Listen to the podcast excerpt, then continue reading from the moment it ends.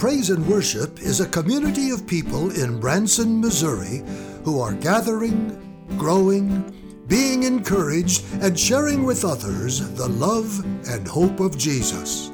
Learn more online at branson.church. We ask the question, where do we go from here?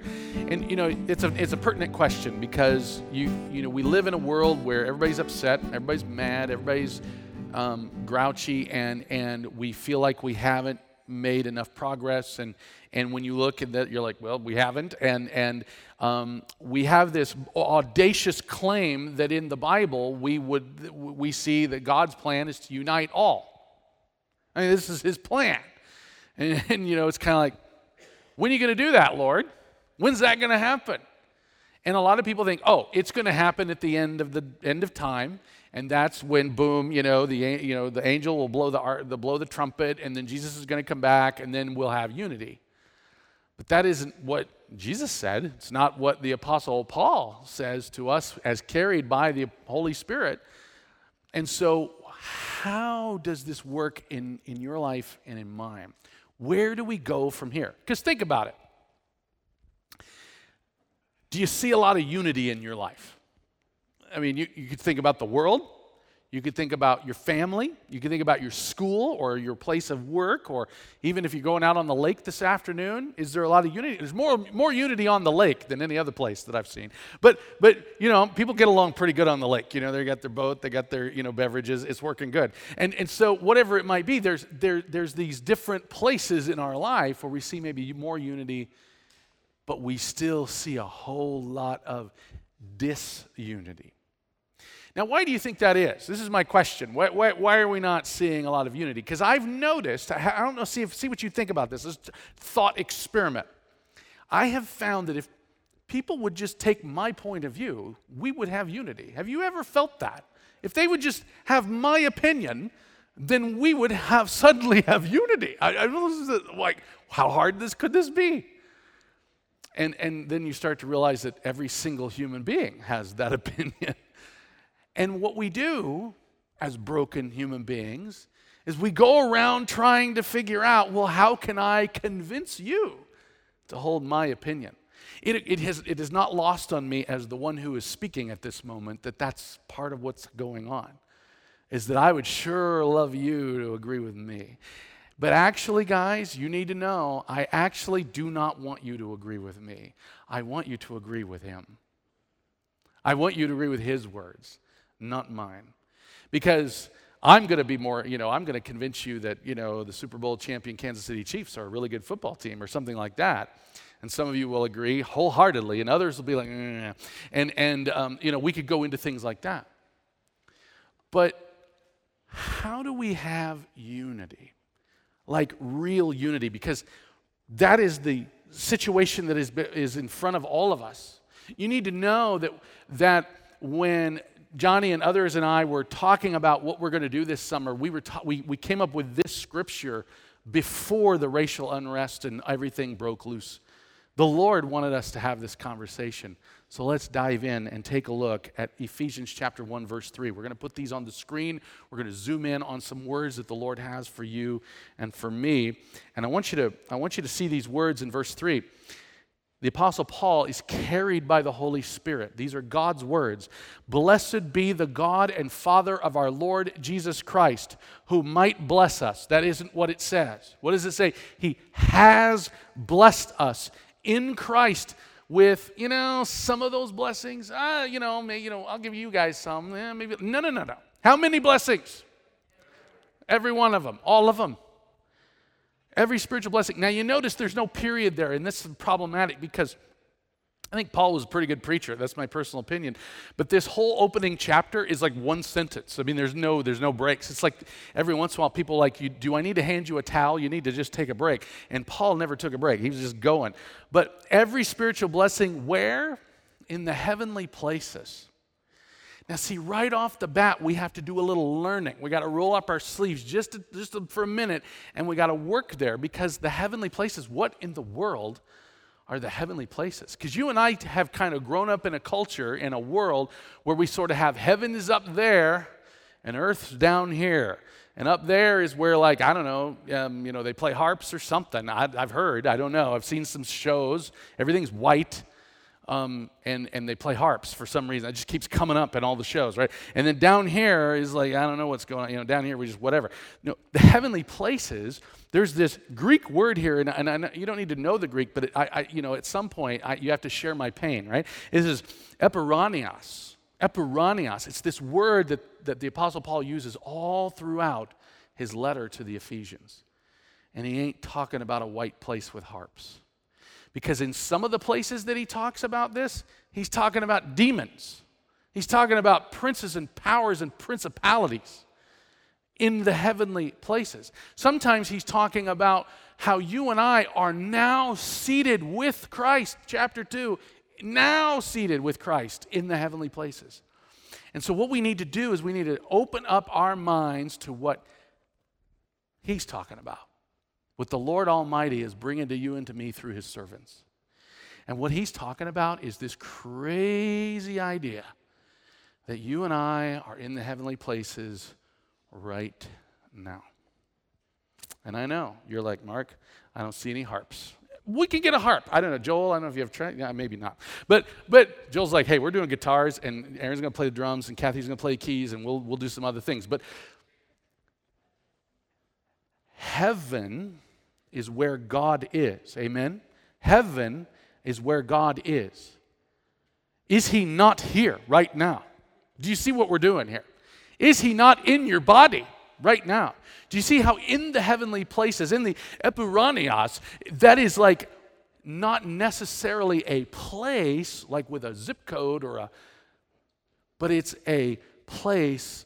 Um, one of my professors from seminary, Dave, you remember Dr. Gibbs, he would always say, wherever the king is, that's where the kingdom is. Isn't that interesting? Wherever the king is, that's where the kingdom is. And, and this is what we're talking about here. Wherever Jesus is at, that's heaven. Wherever Jesus is at, that's heaven. Wherever Jesus is at, and now I'm pointing to your hearts, that's epouranios. That's the heavenly places. And see, the problem that we have is not that we not that we can't have unity, it's that you and I assume we begin our day and sometimes it feels like it's appropriate to do so, but we begin our day with the assumption that there cannot be unity because we do not believe that we're in the heavenly places. Now, I know some of you might be sitting there kind of furrowing your brow, just like I did when I was in seminary, and Dr. Gibbs would talk about this. And, and you, you furrow your brow a little bit, and you're like, but I ain't in heaven yet, right? And, and because, the, my left knee still hurts, right? This, this is this where we start to think. And of course, and so what, what Scripture is doing is pulling us along a little bit, growing us, stretching us to allow for this idea that when we're with Jesus, whether that be in this building, which is a pretty snazzy little building, or whether you're out in the woods or you're on the boat this afternoon or wherever it might be, Wherever the king is, that's where the kingdom is. And this is the epouranios. This is the, the heavenly places. It's kind of like if any of you have ever seen Stranger Things, the upside down. Well, what if the upside down was actually like not just where the bad guys were, right? But also where the good guys were, which it is sometimes if you watch the show. Take a look at Ephesians chapter 1, verse 4. Because look at this. The Apostle Paul is not content to just throw out one major, huge thing. Now he's going to throw out another major, huge thing. Even as, he says, he chose us in him before the foundation of the world that we should be holy and blameless before him in love. And folks here at Praise and Worship, we recently talked about the word agape, and it's this idea of undeserved loving kindness. It's not just love like I love pizza or I love the Chiefs, this is something much bigger. This is love that is undeserved, love that is free flowing and just comes like a waterfall on top of your head and on top of mine. And what we're talking about here is when did this happen? Before the earth was made, before the foundation of the world, of the cosmos. Now that's just like, you're like, now wait a minute. You know, a lot of people love to provide a date when they were saved. They're like, I was saved on, in my case, you know, 1972 or whatever it might have been. And, and they'll love to provide a date. Well, uh, you know, this is the date that the Bible says you were saved. Before the foundation of the world. You're like, Mark, that doesn't make any sense. And I'm like, welcome to God because God goes beyond our understanding. He, he transcends our understanding, right? And that's pretty cool because otherwise we probably would have found that we made him up. But instead, we serve a God who walked out of a tomb after having been put to death at the hands of evil men. And he walked out of the tomb to prove to us that what he says is true. What he says to you right now is that you were chosen in him before the foundation of the world. Now, a lot of people will be like, um, how does this work? Because isn't that like predestination? And does, do I need to like break out theology books? Well, let's take a look at the next verse, verse 5. He says, He predestined us. There it is, just in case you didn't want to talk about it. Bible brings it up again. He predestined us for adoption to himself as sons through Jesus Christ according to the purpose of his will. Now, just really go. We're going to do predestination in 10 seconds. So, you ready? You like buckle your seatbelt because we're going to do predestination in 10 seconds. Some people say you are either all people are chosen and all people are damned by God. Other people say it's your choice. And here we have the Bible talking. What do we do? Of course, this is where um, you know people don't like me because we, they think that those are the two extremes, and everyone always knows that this business of, of the people at praise and worship, we always look at what Scripture says. Scripture just got done saying you and I were chosen before the foundations of the earth, and yet I can produce 10, 15 passages where people reject their faith. So it's like, which is it? And the answer is God chooses, God saves us. But for some reason, inexplicably, some people reject him. Can we choose him on our own? Nope. You know, it's like my Uncle Marty said I, there's no way my own reason or strength can I do this. It's instead the Holy Spirit who works, and he did it before the foundation of the world. Likewise, sadly, some people say no thanks to God. And so that's why we got to keep working. That's why we got to keep sharing this time that we share together and keep pouring out the the promises of God. Because look at this this is the promise of God. See, Paul's not interested, or at least in this particular letter, he's not really focused on this. Like, for example, what he's, what he's wanting us to see is the good news here, not the thing that breaks our brain or our categories. He's like, look at this. He predestined us for what? Adoption. Now, I put another Greek word up there. Again, everybody's like, gee whiz, I thought this was like Father's Day. Can we get a break mark? Not today. It's huiothesia. Huiothesia, which is just like, what is that? And what it is, is that's the word for adoption. And it's a legal term. It's a legal term in the first century. That's why our English Bibles add that phrase as sons. And a lot of people are like, oh, there's the Bible, it's being misogynistic again. No, it's not. It's the exact opposite of misogynistic stuff because what it's doing is it's saying there is no difference between male and female in God's kingdom in terms of our rights, in terms of our, our identity in Christ. It's saying you were all adopted, even if you're a female, which in their culture was not, you can't have that. You can't have an inheritance if you were a female. You couldn't do that. And here the Bible is saying, well, in God's kingdom, you can. And in fact, you are. So it's not trying to say everybody's a son, it's trying to say everybody is equal in the kingdom of God in terms of his mercy, grace, and family identity. Those who had grown up as Jews in this time, you know, the only way the women could be brought in, they couldn't be circumcised for obvious reasons, so they were brought in through marriage. And you know, enough of, uh, um, and I'm, I'm, sure as my wife can tell you, we, we have to deal with enough as it is with these men, right? That's what it is. So, what's going on here is to see the good news of Jesus to say, all of us have been adopted into his family. Now, some people are like, well, which ones? How do we know all of us here? It's really simple, guys. If you hear the words and they tickle your eardrums, and the, and the vibration happens, and the brain somehow figures out the signal and then somehow at some point the heart gets involved and you hear it and you like hear it hear it. And then the holy spirit comes along and says please believe this. It's for you. Please believe this. It's for you. It's God Almighty coming to you through a bunch of yahoos and a yapper so that you would believe and know that it's true. You don't have to get into some sort of formulas. Well, if I do this kind of thing and I have this much water in the baptism, I do all these things, and I got to get all my doctrines right. No, it's God's word, it's His promise, and He says it to you right now. You're adopted. Not just into any family, but into God's family as His child. Take a look at verse 7. Because Paul's not content to stop there. The Holy Spirit keeps pushing him, and he says, present tense, in him we now have. In Jesus, we now have, what do we have? Redemption. Because you might be sitting there going, Mark, you can sit there and say that I'm adopted. You can sit there and pretend to think that you know where I've been, but I, you don't know nothing about where I've been. You don't know the dark places I was at, even yesterday or the day before or 100 years ago or whenever it was. And I'm like, I don't have to.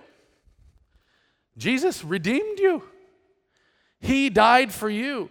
There is no person so bad that God can't save him, and there's no person so good that they don't need God's love. I'm quoting Rich Mullins there, but the point is still the same, and that is, is that in, in Jesus we have redemption through his blood.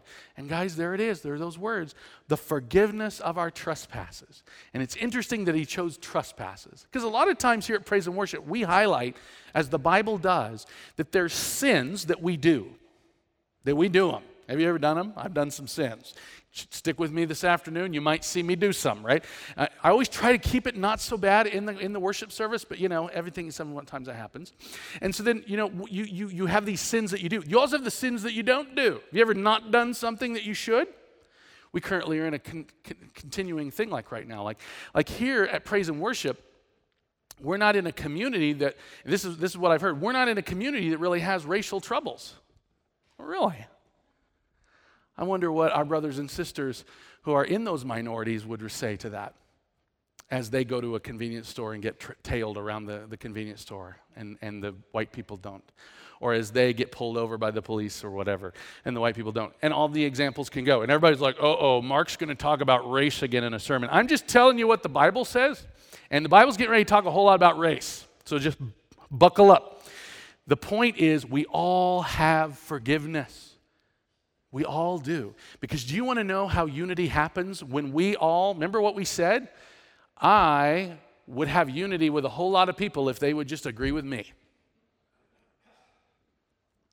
The good news is Jesus forgives me and you. And you know what that puts us on? A very even playing field. So if I have sins that I've done by not doing something, such as defending my brothers and sisters, such as not calling it out when, when there's just ridiculous behavior by people, whatever it might be, then, then, then I have forgiveness. And so do you. And it's not because of I'm suddenly doing it right now, because guess what? I'm not going to do it right every day, and neither are you. He is. This is the good news. And look what he does. It's according to the riches of your good behavior. Nope. According to the riches of what are those two green words? His grace. His grace. God's riches at Christ's expense. Or as I love to say, it's all the things that you don't deserve that He pours out on your head. All the things that I don't deserve that He pours out upon my head. Why? Because of His agape, His love, undeserved love. Ephesians chapter 1, verse 8. Here it is. How much of it? I love it. He lavishes it. Have you ever lavished something? Just so we're all clear, I love to make homemade ice cream. This is one of our summer activities if you were to stop by the Hunsaker household. And you know, when you're, it just gets, oh my goodness, my, my tongue is now watering, my mouth is watering. And you're just cranking that, because we don't do these electronic things. That's like, no, that's like some sort of abomination. You crank it, right?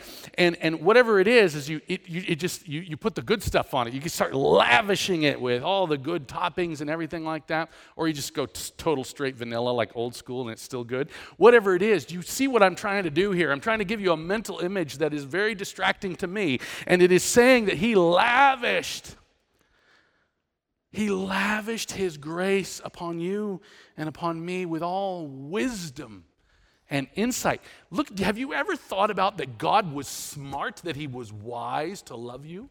Have you ever thought about that? How wise God is to love you. And you might be like, well, Mark, I haven't always done things right. Yeah, but he was wise to love you. He was, he had insight to love you and to love me. And he lavished it. It's like, it's not like, eh, I'm gonna, not like an eyedropper of love. You know, like, you know.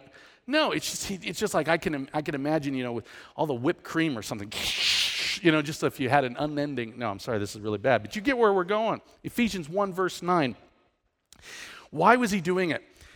To make known the mystery, make known to you and me, to us, the mystery of his will according to his purpose, which he set forth in Christ. A lot of people have asked me, how do, I, how do we handle our broken world right now? Because it's extra broken, it would seem. Everybody's wanting to burn places down. They're demanding justice, they're demanding retribution, they're doing all these things. How do we, how do we respond? And the answer is we look at the cross, because that's where God puts his plan on display. It's like if you go to the science fair, or you know, you go to the state fair even, you got all the blue ribbon stuff, right? You know, and all the winners and, and the, the things that are on display. You know, and then you come around the corner and there's this dead man hanging on a cross and then next to it is a rock that's been rolled away from a cave. I mean, that, that, that's the blue ribbon display. Because that's where God says, you know what? I don't want you guys to suffer the wrath, so I'm going to suffer the wrath myself. I don't want you guys to have no hope, so I'm going to actually defeat death itself so that you know that my plan all along was to restore all things to restore all things. And I'm going to put it on display in my son. His name is Jesus. And if you want to know what it looks like, then the people who are nailing him to the cross and putting the nails through his hands and through his feet, they're stabbing the spear in his side. They've already put the crown of thorns on there. They've mocked him and they've divided lots about his clothes. And what does he say to them? Forgive them. They don't know what they're doing. This is on display. And it's a mystery because you're like, I wouldn't have done it that way. Praise be to God. He did. What is the goal of all of this? Verse 10. Now, you guys got to watch out. You'll see at the bottom there it says MLV. That's Mark's literal version. That means I translated the whole passage. I didn't just give you one Greek word, we did the whole thing. Because two things this is one sentence that's been going on for like a whole page in the book of Ephesians. So I had to bring in the noun of the sentence, which is the Father. And so we had to put that in there so we can see it. But then the second thing is, is this business of always, right? It's, it's, it's the Father's plan was always to unite all in Christ the things in heaven and the things on earth. People will say to me, but Mark, if we're focused on, on unity, what's going to, aren't we going to lose our country? See, it looks to me like the Father's plan wasn't to make the United States the best country in the world, although maybe he did along the way in order to achieve this plan. That I don't know. That's up for debate. The point is, is that his plan is to unite all in Christ. So we don't have to fear, we don't have to worry about a certain political group gaining power. We don't have to worry about another political group losing power, whichever it might be and whichever day of the week it is, and who's throwing what kind of mud. Instead, what we want to do is we look at one another and go, wow, those are individual people that God loves and He died for. And His goal is He wants all of them to be united. How many of them? All. Even, even, and it's not just all. Look at this. It's unite all in Christ. Which things? All the things. Which I love. That's a very interesting. It, the, the word for things is in there. So it's not just the people, but it's the things. It's, it's, it's your pets, your house, your, your ground, your all things. All of it. He wants to fix the molecules and he wants to unite them in the Messiah, the one who came to save us all. You remember where we started?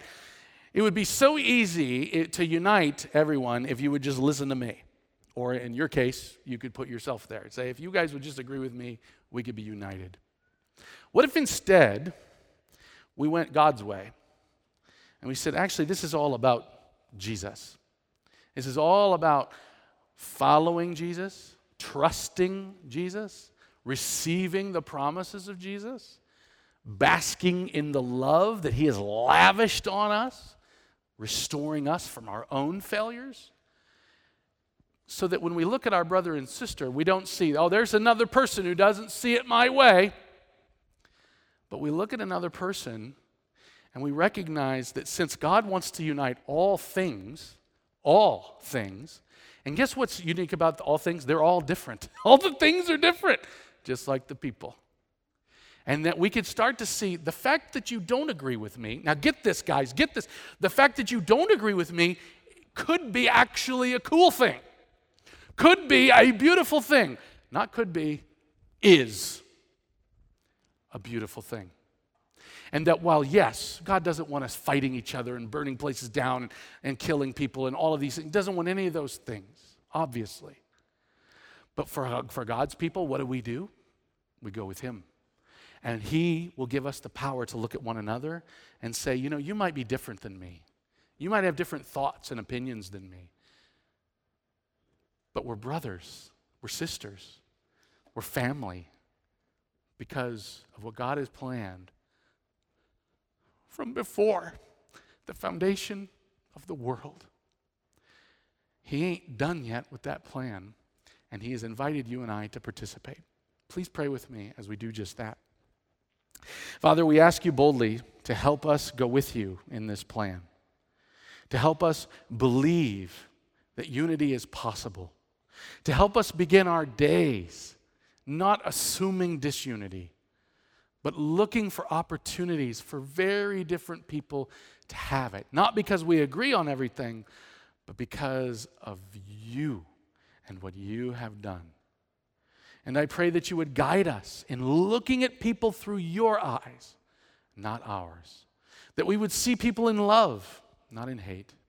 That we would see people as humans, not inhumans or less than human, just because they do something because you saved us when we did all the wrong things, and you've promised to save them in the same way. Help us actually ultimately receive this powerful truth there is no them, there is only us. We ask this prayer boldly Jesus, because you said those who ask will receive, that those who seek, they will find, those who knock, to them the door will be opened. And so we ask you to help us see that there is only us. We pray this not because we're religious people. We pray this not because we are smart people or whatever other kind of people. We pray this because, God, you are our Father and you have adopted us into your family through Jesus Christ our Lord, who lives and reigns with you and the Holy Spirit, one God, now and forever. Amen. Amen.